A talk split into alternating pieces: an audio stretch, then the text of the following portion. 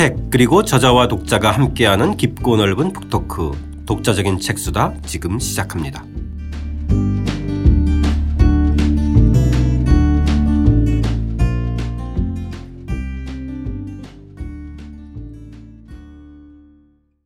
신정근 선생님과 함께하는 노자의 인생 강의 6강입니다. 자연 스스로 변화하는 힘 시작하겠습니다. 오늘의 이야기는 노자 38장이 등장하는 179쪽인데요. 상덕과 하덕을 이야기하는 대목 선생님께 청해 읽으면서 오늘의 이야기 시작하겠습니다. 상덕 무이 무이위 하덕 위지이 유이위 상인 위지이 무이위 상의 위지이 유이위 상내 위지이 막지엉 즉 양비인지 높은 덕은 아무것도 하지 않아서 억지로 함이 없고 낮은 덕은 하려 하나 억지로 함이 있다. 높은 의짐은 행하나 억지로 하지 않음이고 높은 어려움은 하려 하나 억지로 함이다. 세상의 일을 행함에 있어 반응이 없으면 팔을 비틀어서라도 억지로 시킨다. 네, 아주 흥미로운 대목이고 저희 일상에서도 어, 자주 확인할 수 있는 대목인데요. 일단 스님 여기서 특징적인 것은 상덕과 하덕이라는 개념이 처음 등장해요. 예, 예. 네. 이 상과 하의 개념은 어떤 개념인가요, 스님?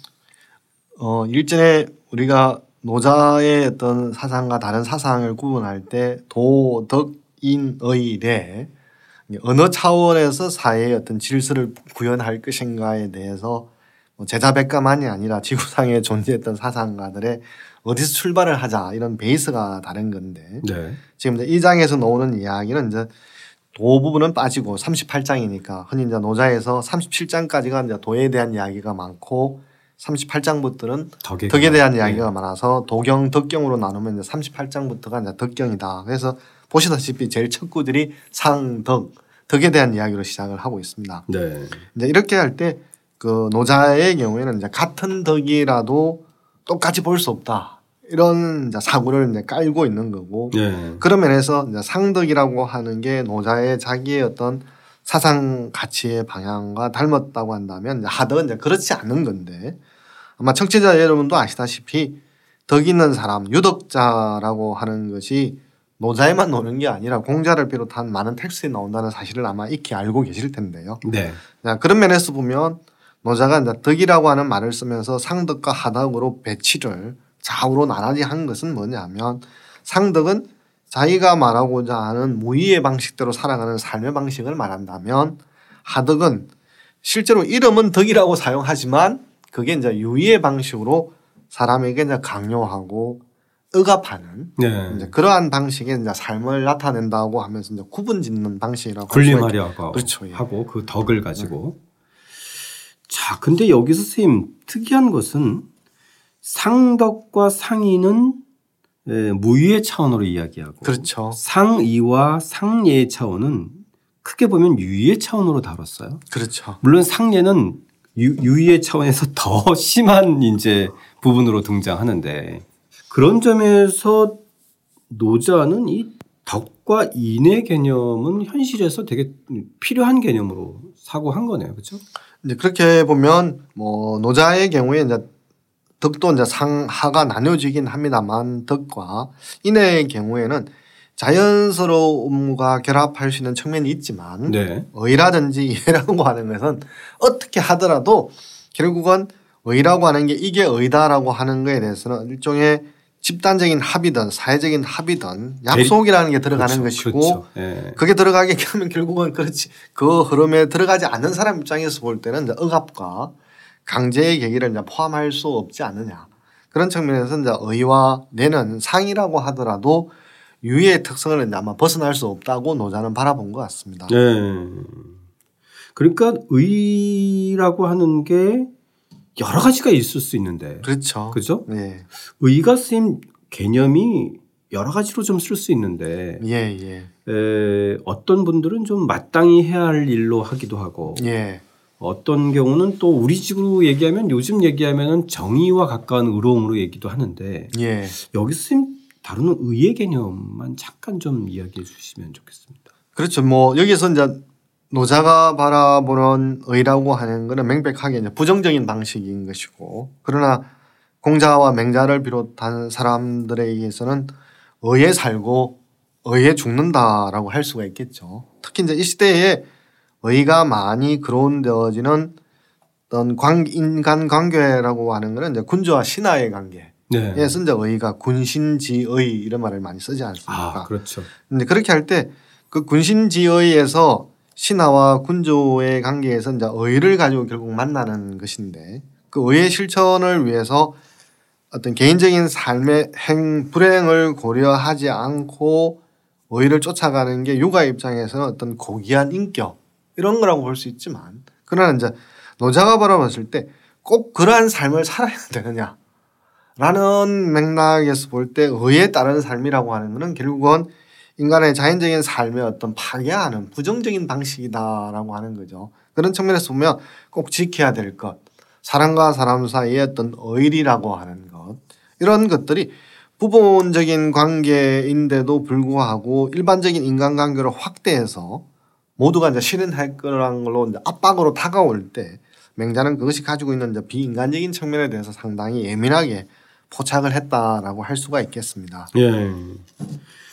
이 상례 위지 이막 지음과 즉양비인지 조금 어려워요, 요 대목. 예, 예. 예, 한자가 조금 어려운데 일차적으로 보면 예에 어긋나고 이 의에 어긋났을 때 나타나는 양상을 얘기하는 거죠. 쌤? 그렇죠. 예. 뭐 예라고 하는 거는 반드시 상대를 전제하는 거죠. 우리가 인사를 할 때 벽 보고 인사를 하는 게 아니라 마주보는 사람에 대해서 이제 인사를 하는 것인데 어떤 방식으로 나의 호의를 인사라는 형식으로 드러내는가라고 하는 것은 예를 들어서 우리가 어, 명절날 특히 이제 설날 같으면 이제 세배하는 게 있지 않습니까? 네. 젊은 어떤 부부가에서 한 두 살, 세 살 배기 아이를 데리고 와서 자기 어머님, 아버님이라든지 형님들한테 인사를 시키죠. 왜냐하면 돈이 주니까, 세뱃돈을 주니까요. 근데 아이는 아직 돈을 몰라요. 그러면 저를 하라고 그러면은 뭐 엉덩이가 하늘로 이렇게 치솟거나 하다가 또 일어나지도 않거나 네, 그렇게 하면 부모들은 옆에서 그러죠. 일어나라. 뭐 해라. 또 절 안 하는 친구가 있으면 머리를 엉 눌러서라도 네. 고개를 숙이려고 하는 거죠. 그건 뭐냐면 그게 앞에 노자가 말한 구절에서 양비잉지라는 것이죠. 그죠? 팔을 비틀어서라도 꼭 어떤 방식으로 하라는 거죠. 사실 뭐 인사라든지 저를 모르는 아이의 경우에 와서 인사하는 것, 얼굴을 보이는 것 자체만으로도 인사라도 할 수가 있는데 꼭 무릎을 꿇어서 고개를 땅에 닿는 것이 절이다라고 하는 개념적인 규정에 따른 삶을 살아야 된다라고 하면 결국은 결국 많은 사람들을 부자유하게 만드는 삶을 살아가게 만드는 어떤 희극적인 측면 여기에서는 상당히 이제 비꼬는 투도 많이 들어가는 거죠. 네. 이 너희들은 당신들은 이게 예다 예다 하면서 아름답다고 말하지만 사실 구계자의 입장에서 바라볼 때 예를 들어서 지구 사람이 악수를 합니다만 만약에 아주 위생이라든지 어떤 감염에 대해서 주의하는 또 다른 문명이 있다면 사람에 대해서 접촉한다는 것은 미개적인 방식이죠. 그러면 어떤 사람, 지구 사람이 만나서 악수하고 볼 터치를 하는 게 자연스러운 인사라고 생각하는데 위생과 감염에 아주 예민한 문명의 사람들을 볼 때 상당히 미개적인 거죠. 그냥. 그러니까 어떤 방식의 문명의 삶을 부분화를 넘어서서 절대적인 방식으로 가지고 가게 되면 그것이 이제 수많은 사람들을 불편하게 한다라고 하는 거를 상당히 희극적인 언어. 저는 상당히 이 그림을 보면 동영상이 생각날 정도로. 아니 저희 어렸을 때쌤 예. 어렸을 때하고 초등학교 시절에 물론 저 중학교 중고등학교 때도 그렇지만 수없이 꾸중 듣고 그 맞고 어, 꿀밤 맞고 심지어는 또 학교 다닐 때 또 몽둥이로 맞고 이랬던 게 다 이 예의에 어긋난다는 거였어요. 맞습니다. 예, 뭐 빤히 쳐다본다. 뭐 어른이 얘기하는데 딴 데 쳐다본다. 아무튼 모든 행동에 다 토를 달면 달 수 있는 게 예의에 어긋난다잖아요. 네, 맞습니다. 예. 참 그러고 보면 예의는 폭력적이에요. 그러니까 이제 뭐 오늘날 예는 이제 저는 새로운 예의 방식 우리가 이제 불편한 것들을 편하게 하기 위해서 필요하다고 생각하지만 과거의 예의 경우에는 반드시 그런 측면이 분명히 있습니다. 예. 서로 좀 편하자고 자연스럽게 나와야 되는데. 편하자고 한 건데 예. 그걸 이제 이례적인 방식으로 이렇게 하는 것만이 반듯하다라고 이제 규정을 하다 보니까 그거에 대해서 조금만 벗어나도 제재하거나 틀을 가두려고 하는 게 아마 우리 대표님이 잘할 때 구박과 서러움을 받은 선생님은 안 그러셨어요? 아, 제가 뭐 별 그런 일이 없습니다. 아, 어렸을 때부터 이 아닙니다. 저는 그냥 조용히 있는 걸로 유명하기 때문에 조용히 있으면 조용히 있는다고 또 맞는데. 자, 이제 스님 자연이 드디어 등장하는데요. 182쪽입니다. 예. 노자 23장 관련 대목 읽어보겠습니다. 희연 자연 고 폭풍 부종조 치우 부종일 숙위 차자 천지 천지 상 불렁구 이 황어 인호 별 말 없는 것이 자연스럽다. 사나운 바람은 아침을 넘기지 못하고 쏟아붓는 비는 하루를 넘기지 못한다. 누가 이렇게 하는가? 하늘과 땅이다. 하늘과 땅도 오히려 오래 갈 수 없는데 하물며 사람은 어떻게 했는가? 네. 참 멋진 문장이 또 하나 등장하네요. 그죠? 예. 네. 그 전에 선생님, 노자는 이 희연이라는 말을 썼어요. 예. 그러니까 공자는 교원이라는 말을 썼는데 예, 예. 별 말이 없는 것이 자연스럽다. 이건 맞는 말인 것 같아요. 예. 말이 너무 또 많으면 불편하고.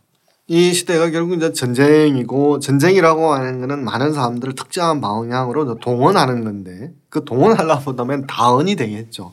엄청나게 많은 말을 해야 되는 거죠. 이대로 와라, 이렇게 하라, 지금 뭐 하라, 뭘 배워야 된다. 이런 수많은 말들을 요구하고 그 말들은 하나하나가 개개인에게 요구하는 언어로 다가오게 되는데 사람들이 그걸 수용자 입장에서 보면 그게 얼마나 피곤합니까? 지금 하나를 하고 있는데 또 일을 해서 뭘 요구를 한다라고 하는 것은 결국 인생에서 쉼표를 지우는 거죠. 말이 많다는 것은 쉼표가 없이 질주하라라고 요구를 하는 거니까. 근데 그런 측면에서 그렇게 다은하는 세상, 다은하는 삶이 결국 그 삶을 살아가는 사람들에게 이제 행복을 가져오느냐, 고통을 가져오지 않지 않느냐. 그런 측면에서 자연을 봐라. 자연이 인간에게 뭘 요구하느냐 도대체. 그런 측면에서 희라고 하는 것은 이중적인 언어를 가지고 있습니다. 예. 이자는 드물다라는 뜻, 말을 적게 한다, 소홀한 뜻도 있지만 말을 하지 않는다 뜻도 있습니다. 아? 그러니까 자연이라는 게 뭔 말을 하느냐. 음. 마음 말을 하지 않지만 꽃피고 세상이 울고 모든 일들이 자연스럽게 진행돼 가지 않느냐. 그러면서 수많은 말들을 통해서 이래 하라 저래 하라 간섭하지만 그게 전쟁으로 기결됐고 전쟁으로 기결되면서 문명이라 건설했던 것이 초토화되면 다 사라지지 않았느냐. 결국은 말이라고 하는 게 뭐로 기결되느냐라는 측면에서 볼 때 말이 없는 또는 말을 한다고 하더라도 있는 듯 없는 듯한 그런 자연의 언어에 대해서 귀를 기울여 봐라. 이런 것들을 이제 요구하는 것이 희연자연이라고 할 수가 있겠습니다. 예. 폭풍은 아침을 넘기지 못하고 폭우는 하루를 넘기지 못한다. 아, 이것도 명문장입니다. 어, 요것도 이제 사실은 언어에 대해서는 표풍이라고 하는 게 우리가 다급할 때는 큰 소리 지르잖아요. 그게 표풍입니다. 아, 다급할 때 더 앙칼지고 더 볼륨이 높아지는 소리잖아요. 근데 사람이 그 목소리를 오래 낼 수가 없잖아요. 나지막한 소리야. 한두 시간 그러면 본인이 지치는 거죠. 그렇죠. 이게 네. 자기 스스로가 막 기백이 올라가나 다일질적으로 하면 오래 못 가잖아요. 마찬가지로. 아이들이 더 잘 알아요. 예. 엄마나 아빠가 화났을 때 어떻게 대처해야 되는지. 그런 것들이 이제 취우라든지 포, 표풍이라고 하는 게 이제 평상과 다른 거죠. 평상과 다른 삶이 다가왔을 때 다급하고 사람을 채찍질하지만 과연 그런 것의 삶이 얼마나 지속하겠느냐. 네. 자연은 그 스스로 원인이자 동력이다. 노자의 25장 이 대목도 읽고 어, 같이 겹쳐서 한번 이야기해 보겠습니다. 184쪽입니다. 인법지, 지법천, 천법도, 도법, 자연. 사람은 땅을 본받고 땅은 하늘을 본받고 하늘은 도를 본받고 도는 스스로 그러함을 본받는다. 기존의 하늘에 대한 개념하고는 전혀 다르네요. 그렇죠. 네. 사람으로 시작해서 땅을 본받는다. 땅은 하늘을 본받는다. 하늘 기존의 하늘의 입장에서 봤을 때는 굉장히 화가 나는 주장. 그렇죠. 하늘의 경우에는 이제 궁극이고 네. 더 이상 나아갈 수 없는 가치의 근원인데 그 천이라고 하는 건 철저하게 도와 자연이라는 틀 안에서 의미를 갖는 것이지 네. 도와 자연을 벗어난 천이라고 하는 건 의미가 없죠. 노자의 경우에는요. 저는 선생님 여기서 궁금한 것이 하나가 이 여기서 얘기하는 도법 자연하고요, 선생님. 예. 앞에서 저희가 살펴본 희언 자연에서 예. 어, 어떤 것은 예, 우리가 이제 봤을 때 자연 그러면 네이처라고 하는 그 자연 있잖아요. 예. 예. 그것과 또 그 개념이 아니라 스스로 그러하다 이 개념인데 예. 이 당시에도 오늘날 우리가 쓰는 그 자연 그 개념이 있었는지 그래서 어, 이 자연을 어, 저희는 이제 지금 이제 두 가지로 볼 수가 있는데 그 당시의 의미를 어떻게 사용했는지 이게 좀 궁금합니다. 요즘 이제 자연과 문명의 대립은 이제 근대 국가의 의식이자 이제 소산이고 이 당시 사람들도 인간을 제외한 거대한 세계를 표현하는 말로 쓴다면 이제 천지, 뭐 천하 이런 말을 쓰는 거죠. 요즘 네. 말로 한다면 이제 그게 오늘날 근대인이 쓰는 피직에 대응되는 자연에 대응되는 말로서 천지, 아 천하, 천지 천하. 천하 이런 말이라고 할 수가 있죠. 이제. 네. 이제 이렇게 할 때 노자에 나오거나 고전에 나오는 많은 문헌들의 자연이라는 말은 어떤 인간에 맞서는 인구인과 가해지지 않는 있는 그 있는 그대로의 세계 자체의 원리에 의해서 움직이는 어떤 세계의 총칭으로 쓰이는 개념이 아니라 인간이 개입하지 않지만 내적인 원인에 의해서 아무 문제 없이 전개되어져 가는 그러한 틀을 가리키는 말로서 많이 쓰입니다. 아 그럼 저, 선생님 저희가 예, 예. 자연스럽다라고 그렇죠. 하는 그런 의미에 더 가까운 거네요. 그렇죠. 그렇게 할 때 누가 하는 듯 하지 않는 듯 구분이 되지 않고 아주 우리가 이제 자연스러움에 대해서 뭐 예술의 경우에서 높이 치지 않습니까? 예를 들어서 다리를 더 높이 돌리려고 하면 하는데 그게 어설퍼 보이면 사람들인데 희극적인 웃음을 유발하잖아요. 그런데 어떤 동작의 이염새 부분이 진짜 자연스러우면 그 자체가 이제 아름다움으로 이렇게 다가오지 않습니까? 그런 측면에서 노자가 주목하는 것이 어떤 행위를 할 때 인정이 목표에 부합하려고 억지로 만들어낸 것이 아니라 자연적인 흐름에 의해서 쭉 이어지는 어떤 계열 이런 것들에 대해서 이제 노자가 주목을 했다고 할 수가 있겠습니다. 예. 그러면 이 당시에 등장하는 자연은 오늘날 저희가 이야기하는 자연과학의 자연이 아니라 예 예 예 맞습니다. 자연스럽다. 스스로 정말 그러한 자연스러 있는 그대로의 상태다. 이 개념으로 받아들여야 되겠네요. 예 예 예. 예. 뭐 어느- 그렇게 이해하면 노자를 좀 잘 이해하기가 쉬울 겁니다. 아 예. 그 점이 조금 헷갈렸습니다. 예 예. 자, 그러면 여기서 이야기하는 도법 자연에서 선생님은 도는 스스로 그러함을 본받는다 이렇게 번역하셨잖아요. 예 예. 요 의미 조금만 더 설명해 주셨으면 좋겠어요. 예. 우리가 이제 이 도라고 하는 게 뭘까? 뭐 길가에서도 이런 질문을 받는 사람도 있을 텐데요. 그러니까 한 10여 년 전에 그렇죠. 그렇죠. 예. 요즘은 좀 없어졌는데 예. 그 많은 사람들이 다 어디로 가는지 모르겠어요.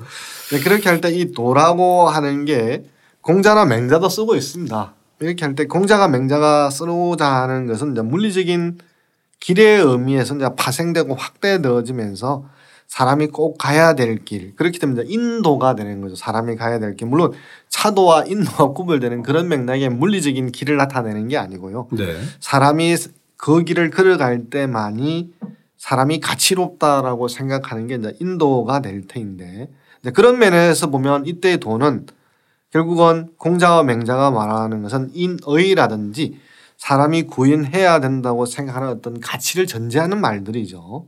그러나 노자가 생각할 때 도라는 말을 노자가 하면서 포착할 때 이거를 현상과 다른 또는 자연과 다른 어떤 또 하나의 실체로 본 것은 아니고요. 네. 결국 도라고 하는 게 뭐냐? 이 세상의 흐름이라고 하는 게 외부의 원인에 개입돼서 하는 것이 아니고 자체의 원인에 의해서 저절로 그렇게 전개되어 가는 그 자체가 바로 도다. 이게 도가 세상 밖에 따로 있는 어떤 것을 가리키는 개념이 아니고 자기 원인에 의해서 그들로 전개되어 가는 것이 도인 거죠. 우리가 흔히 이제 너 지금 뭐해 그러면 우리가 흔히 어떻게 하려고 물으면 마음이 가는 대로 이런 말을 쓰지 않습니까? 이제 네. 그러면 그때 마음이 가는 대로라고 하는 것은 사회가 요구하거나 부모님이 기대하거나 친구가 또는 회사에서 암묵적으로 요구하는 그런 것이 아니라 이렇게 하는 것이 편하고 아늑하고 의미 있다고 생각하는 것이 다른 누군가가 주입한 것이 아니라 자기의 어떤 원인에 의해서 움직이는 거죠. 그때 나는 도에 따라 살아간다 이런 말이 가능한 거죠. 아. 음.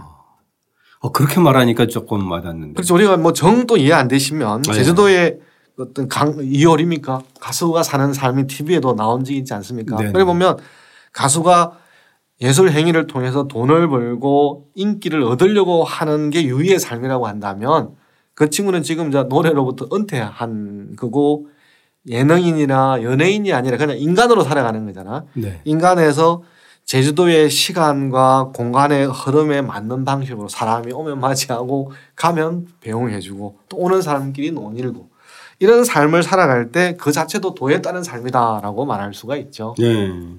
자, 선생님, 그렇다면, 에, 이 스스로 그러함을 본받는 도유는 과연 인간 세계에서 어떻게 꽃피울 수 있을까라는 질문. 즉, 다시 말해서 도와 사람은 어떻게 관계를 맺을까라는 질문을 던지면서 185쪽 노자 51장 한번 읽어보겠습니다. 도 생지, 덕 축지, 물 형지, 기 성지, 시이 만물 막 부존도의 귀덕, 도지존 덕지귀 부막지 명이 상자연, 도는 낳고 덕은 기른다. 만물은 꼴을 갖고 기물은 이루어진다. 이 때문에 만물은 도를 높이고 덕을 귀중하게 여기지 않을 수가 없다. 도가 높고 덕이 빼어나지만 만물에게 명령하지 않고 늘 저절로 그렇게 내버려 둔다. 선생님, 저희가 통념적으로 말하면 이것도 좀 뭐 잘못된 개념일 수도 있는데 돌을 닦는다. 돌을 깨쳤다. 아무튼 이치를 깨달았다. 이렇게 썼잖아요. 예, 예. 근데 여기서는 도생지, 도는 낫는 것이다. 이렇게 했어요. 그렇죠. 무슨 의미인가요? 어, 그러니까 뭐 근대화, 산업화라고 하는 내 바깥의 새로운 목표를 정하면 나의 신체와 나의 의식을 근대화라고 하는 또는 요즘 같으면 정보화라고 하는 제4차 산업혁명이라고 하는 흐름에 맞추어야 되는 거고 네. 나에게 그 흐름에 합치될 수 있는 능력치를 키워야 되는 거죠. 이제. 그러다 보면 결국은 내 안에 사회가 요구하거나 사회가 가고자 하는 흐름을 만약에 그걸 도라고 한다면 나에게 그 흐름에 맞출 수 있는 도를 키워내야 되는 건데 노자가 말하는 거는 그런 도를 말하는 같은 언어이기는 하죠. 같은 언어이기는 하지만 노자가 말하는 도라고 하는 거는 내가 하고 싶은 것, 자연이 흘러가는 그 자체가 바로 이제 도인 거죠. 이제. 이렇게 네. 할때 특히 이제 우리가 논다라고 하는데 아이가 노는 것과 어른을 노는 걸 보세요. 어른은 노다 보면 가만히 못 있어요. 예를 들어서 노래방을 간다든지 뭔가를 자꾸만 해야 된 해야 술을 마신다라든지 싸움을 한다든지 뭔가를 해야 논다고 생각해요. 그런데 아이들은 사소한 물건 하나를 지어 놓더라도 교실에서 두 시간, 세 시간 그냥 막 놀아요. 네. 그러니까 할 때 이 동작과 저 동작 사이에 인과적인 것도 없어요. 그냥 시계가 보이면 시계 가지고 가시고 놀다가 앞에 블럭이 있으면 블럭 가지고 놀다가 그냥 눈에 보이는 대로 그대로 그냥 그 흐름대로 따라가는 거거든요. 맞습니다. 저희 아이들 어렸을 때 여섯 일곱 살에 그 두 아이 데리고 박물관 앞에 가면 가다가 어, 개미 보고서 두세 시간 놀다가 있어서 그냥 개미만 보고 오는 게 아이 대단하십니다. 있습니다. 그러니까 네. 우리 대표님과 아닌 부모님은 이런 거죠. 너 박물관에 왔는데 지금 개미를 보러 왔느냐. 그러면서 1층부터 4층까지 다 봐야 된다. 이런 논리로 다그쳐서 아이는 그러면 이제 개미 보고 가려고 안 가려고 그러지 않습니까? 그럼 어떤 네. 행국이 벌어지냐 아, 그러면 너무너무 재밌게 보는 거예요. 이 엄마 아빠는 팔을 비틀어서 앞으로 끄질고 하고 아이는 안 가려고 엉덩이를 쭉 늘어진 장면들이 보이는 그게 이제 노자가 비판하고자 하는 거죠. 과연 네. 그 흐름대로 가서 박물관을 본들 눈에 들어오겠냐는 거예요. 맞습니다. 차라리 뭐 개미를 보다가 지치면 그래 가자 이런 방식이 오히려 더 아이와의 자연스러운 방식의 박물관을 관람하는 방식인 거잖아요. 네. 예, 박물관 자체가 인위적인 거잖아요. 그런데 그 자체를 또 인위적인 방식으로 지식의 습득이라든지 교양의 습득이라는 맥락으로 또 강요하는 그게 즉 인위의 중첩이 건물이 되는 거죠. 아. 그런 측면에서 이제 노자가 말하는 게 우리가 어떤 방식으로 노느냐, 어떤 방식으로 살아가느냐라고 할 때 자꾸만 외부에서 요구되어지는 음성, 소리 있잖아요. 예를 들어서 새마을 운동 같으면 학승기로 늘 울려 퍼지는 소리. 아침 일찍 일어납시다. 뭐 합시다. 회사에 출근하게 되면 복도에 따라 스피커 다 나열되어 있고 소리가 끊임없이 나오고 지금부터 휴식 시간입니다. 지금부터 뭐 합니다. 즉 사람을 끊임없이 이제 스케줄에 인위적인 스케줄에 맞추는 거죠. 그러다 보니까 배가 고프지 않아도 12시 되면 먹어야 되고 6시 되면 밥을 먹어야 되는 즉 배가 고파서 먹는 건지 시간이 돼서 먹는 것인지 왜 먹는지도 모르는 일이 벌어지는 게 현대인의 문명적인 삶이라고 할 수 있는데 네. 노자가 보면 참 기가 차다고 생각하지 않을까요? 그러겠네요. 자, 선생님 이번에는 문제의 대목인데요. 이 오해와 논란이 되어온 이 무지무욕이 등장하는 이 노자 3장의 대목입니다. 선생님 190쪽. 예. 네. 이 대목 한번 좀 읽고 이야기해 보겠습니다. 특히 선생님의 좀 설명이 필요한 것 같습니다. 시이 성인지치 허기심 실기복 약기지 강기골 상 삼인 무지무욕 사 부지자 불감위야 위무의적 무불치 성인이 정치를 할 때 사람의 마음은 텅 비게 하고 사람의 배는 채우며 사람의 뜻은 약하게 하고 사람의 뼈는 강하게 한다. 널 백성으로 하여금 지식이 없고 욕망이 없도록 하며 지자로 하여금 감히 일을 버리지 못하게 한다. 무의를 실천하면 다스려지지 않는 일이 없다. 네. 일단 첫 문장부터 놀라운 것이 선생님. 그렇죠. 군주가 정치를 하는 것이 아니라 사이 성인 지치. 성인이 정치를 할 때 이렇게 나왔어요. 그렇죠. 네. 이 이제 다음 챕터 강의에서 한 번쯤 이야기하겠습니다. 네네. 그때 좀 본격적으로 그렇죠. 이야기. 뭐 성인이 필요 없을 것 같은데 왜 이렇게 하냐라고 하는 이야기를 좀더 살펴보도록 하겠습니다. 네네. 이렇게 할 때 이 구절을 보면 결국 먹고 먹는 문제에 충실하게 되지 사고하고 의식하는 거에 대해서는 의도적으로 배제하려고 하는 인상을 주고 네. 그러다가 이제 그 다음 구절에 바로 또 상삼인 무지무욕 이런 구절들이 바로 나오니까 결국은 어떤 요즘 같으면 정부가 어떤 정보를 공개하지 않고 자기 스스로 독점하면서 사람들을 모르게 하려고 하는 네. 무지롭게 하려고 하는 이런 독재적인 어떤 맥락을 노자가 이야기하는 게 아니냐. 그래서 이른바 저희 뭐 80년대 가장 많이 얘기했던 에, 우미나 정책 이런 얘기 있잖아요. 그렇죠. 예. 그래서 노자가 다 좋은데 이런 문제들이 과연 그 우미나를 말하는 게 아니냐라고 사실 뭐 많이 오해되고 또 노자를 전공하는 사람들이 그런 논리에 대해서 비판해진 할까요? 대응을 많이 하는데 곤욕스러움을 줬던 구절이기도 합니다, 사실. 네. 그러면 선생님 이 맥락을 어떻게 이해해야? 예, 그렇죠. 그렇게 볼 때 이제 우리가 지와 욕이라고 하는 걸 이제 욕망의 방식인데 욕망이라고 하는 거는 머무르지 않고 끊임없이 다른 대상으로 옮겨가면서 지향을 하는 특징이 있습니다. 예를 들어서 사람이 먹는 것도 제가 중학교 다닐 때만 하더라도 짜장면과 탕수육이면 이 세상의 최고의 요리였습니다. 아 그렇죠. 뭐 졸업식, 입학식만 먹는 네. 1년에 두세 번 먹는 음식이지만 지금 와서 아이들한테 너 뭐 먹을래? 우리 짜장면 먹으러 갈까? 그러면 애가 반응도 안 합니다. 그렇죠. 예전에는 중산층의 상하를 가늠하는 기준이 졸업식 때 짜장면만 먹느냐, 졸업식 때 짜장면과 탕수육을 같이 먹느냐의 차이였습니다. 그렇죠. 네. 근데 지금은 오히려 짜장면과 탕수육이 나쁘다 좋다의 개념이 아니라 그걸 넘어서서 다른 방식으로 욕망이 자꾸 이렇게 옮겨가지 않습니까? 네. 그런 측면에서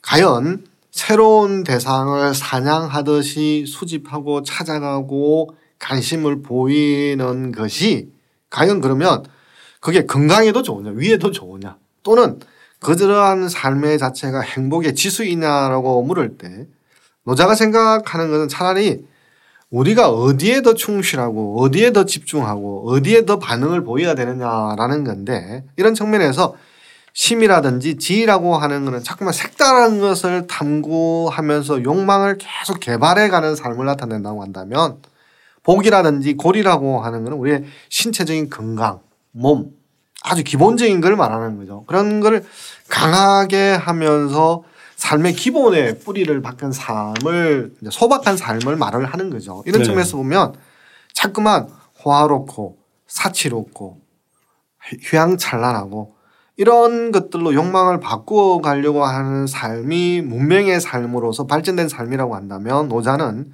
그러한 삶을 쫓아가면서 고통당하고 남도 상대가 상대적인 박탈감을 느끼면서 쟤들은 하는데 나는 왜 못하는 거냐 이런 자존감을 상실하는 삶을 낳는다는 거죠. 그런 측면에서 차라리 오히려 우리가 전반적으로 욕망을 전체적으로 한 번 더 욕망의 서열을 다시 한 번 더 재편해 보자.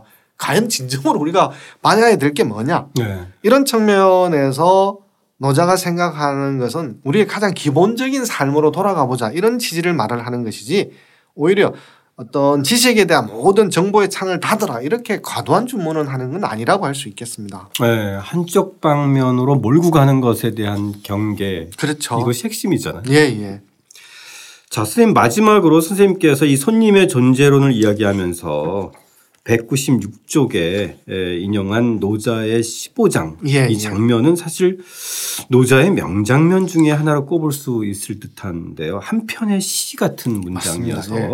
이제까지 읽었던 문장하고는 또 다른 맛이 좀 있어서 오늘의 마지막 낭독 문장으로 한번 읽어보겠습니다.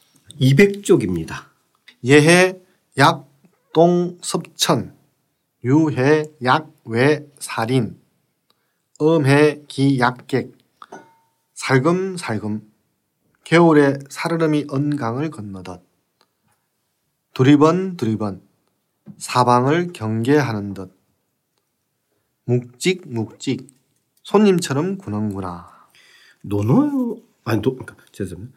노자에서 상당히 해석하기 어려운 대목 중에 하나인 것 같아요. 일반 사람들은. 그렇죠. 예, 네. 약간 네. 아까 말씀하시듯이 시와 비슷해서 네. 이런 구절의 글자가 글자는 안다고 하더라도 도대체 이제 무엇을 말하느냐라고 하는 데 대해서 상당히 좀 어려움을 느낄 수가 있습니다. 약간의 설명이 좀 필요할 것 같아요. 그렇죠. 이럴 때 이제 우리가 그 어떤 사람이 낯선 곳을 가렸을 때 어떤 그림으로 나아가느냐 우리가 아주 활보 큰 걸음으로 성큼성큼 걸어가는 사람이 있겠고 또 어떤 사람들은 앞에 무엇이 있는지 자신감이 없으니까 살금살금 걸어가는 방식이 있을 수 있지 않습니까? 네. 그렇게 할 때 노자는 여기에서 말한 예해, 유해, 음해라고 하는 게 상당히 이제 어태어인데 어떤 모습으로 우리가 세계에 다가가느냐의 모습입니다. 그렇게 할 때 아마 청취자 여러분들도 뭐 시간만 나면 여행 가는 걸 소원이거나 아주 좋은 거로 꼽으실 텐데 요즘 보면 공항에 도착하면 바로 뭐 구글 지도를 꺼내서 성큼성큼 걸어가는 분들이 많아요. 그러니까 저는 뭐 아직도 두리번 두리번 거리면서 어, 어디로 가야 되지 이러다가 사실 그게 여행의 참맛인데 네. 낯선 곳에 대한 그런 좀그 음, 그 두리번거림과 또 그렇죠. 어, 어 기웃거림 이런 네. 것들. 그렇게 할 때 그 앞에서 성큼성큼 뭐 구글 지도를 켜놓고 성큼성큼 가는 사람은 낯선 곳이 아니죠. 그냥 다른 곳이죠. 내가 비행기를 타고 오기 이전에 내가 거닐던 곳이나 비행기를 타고 딱 떨어진 곳이랑 별 차이가 없는 아, 곳이죠. 낯선 곳이 아니라 네, 다른, 다른 곳이죠. 그런 네. 면이니까 그곳에 대해서 내가 기죽거나 모른다거나 그거에 대해서 소극적일 이유가 하나도 없는 것이죠. 그러니까 세상은 모두 구글 지도에 의해서 데이터로 전환되어 있고 그 데이터에 가리키는 방향, 100미터를 간다, 오른쪽, 왼쪽 가든 모든 데이터의 신호에 의해서 나는 작용하는 것이죠. 그러니까 어떻게 보면 자기가 성큼성큼 걸어간다고 해서 주인처럼 보이지만 사실 디지털된 데이터가 지시하는 대로 쫓아가는 기계일 뿐이죠. 네. 그러니까 저는 이제 두리번 두리번 하는 게 꼭 나타라는 건 아니지만 두리번 두리번 하다 보니까 성큼성큼 가를 갈 때 보지 않은 것들을 보이게 되는 거잖아요. 어, 이게 있네? 저게 있네? 또 그리고 잘 확신이 들지 않으면 길 가는 사람에게 물어볼 수도 그렇죠. 있는 거고요. 네. 어. 이런 측면에서 물어보는 문화가 많이 없어졌어요. 맞습니다. 요즘 안 네. 물어봅니다. 그러면서 낯선 사람과 대면하기도 하고 눈 마주치기도 하고 이렇게 되는 건데. 그렇죠. 이렇게 할 때 앞에 이제 성큼성큼 걷는 분은 주인 의식이죠. 이 세상에 내가 주인이다.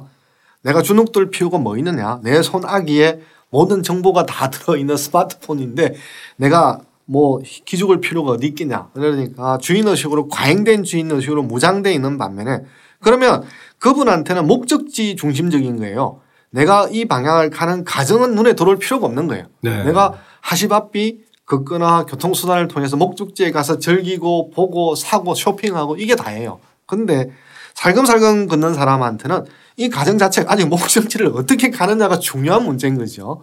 그러다 보니까 이 세상과 더 깊게 대면을 한다는 거예요. 아 중요하네. 하나 하나를 보고 확인하고 묻고 이게 너희지만 이 세상에게 대해서 스쳐가듯이 지나가는 것이 아니라 하나하나 접촉을 하면서 가는 거죠. 이게 발을 끌면서 가는 거죠. 그런데 활보를 하는 사람들은 한 발을 닿을 새라 금방 또 발을 떼요. 오른발 왼발이 교차하면서 더 빨리 가려고 하는 의도밖에 없죠. 이제. 이러다 보니까 과연 그러면 그분은 실제로 어디를 가지만 점으로만 가는 거예요. 쇼핑센터, 구경할 곳 이런 점으로 여행을 하지만 설금설금 가는 사람은 살금살금 가는 사람은 오히려 면으로 가는 거예요. 그러다 보니까 저는 좀 더 우리가 이러한 데서 구분하는 게 활보를 하는 게 이제 주인의 걸음이라고 한다면 노자가 말하는 살금살금 두리번두리번 묵직묵직한 것은 손님의 걸음이라고 할 수 있는데 아마 근대 이후에 많은 인간이 이런 주인의 의식에 과잉된 주인의 주인 의식이 나쁘다는 게 아니고요. 과잉된 주인 의식에 의해서 세계와 자기를 어떤 자기의 욕망 중심으로 재편하려고 하는 이런 거라고 한다면 노자가 볼 때 그런 과잉된 주인 의식이 결국 전쟁으로 기결되었고 파괴로 이어지지 않았느냐. 그런 점에서 좀 더 손님의 태도를 가져야 된다. 저는 그런 의미에서 이제 손님의 존재론이라는 말로 뭐 공자를 실패의 존재라고 말했다면 노자에게서는 오히려 손님을 강조하지 않느냐라 손님이 노자를 이해하는 키워드이지 않느냐 생각합니다. 네. 그래서 스님께서 앞선 음, 강의에서 어, 손님과 주인으로 나누는 것이 아니라 모두가 예. 손님이기 때문에 예. 모두가 여행자이기 때문에 에, 서로가 공존할 수 있고 서로를 환대할 수 있다. 그렇죠. 그 환대 문화가 싹 트는 에, 관계의 에, 광장이 열린다 이렇게 되는 거잖아요. 예, 예, 예. 참그 점은 흥미롭고 중요한 대목인 것 같습니다. 좀 우리가 돌아봐야 될 영역이지 않을까 생각합니다. 네네. 자, 신정은 쌤과 함께하는 노자 인생 강의 예, 저희 6강은 여기서 마치고요. 다음 주에 7강 정의죠. 소국 과민이 가져다주는 자유편으로 다시 찾아뵙겠습니다. 함께해 주신 청취자 여러분 감사드립니다.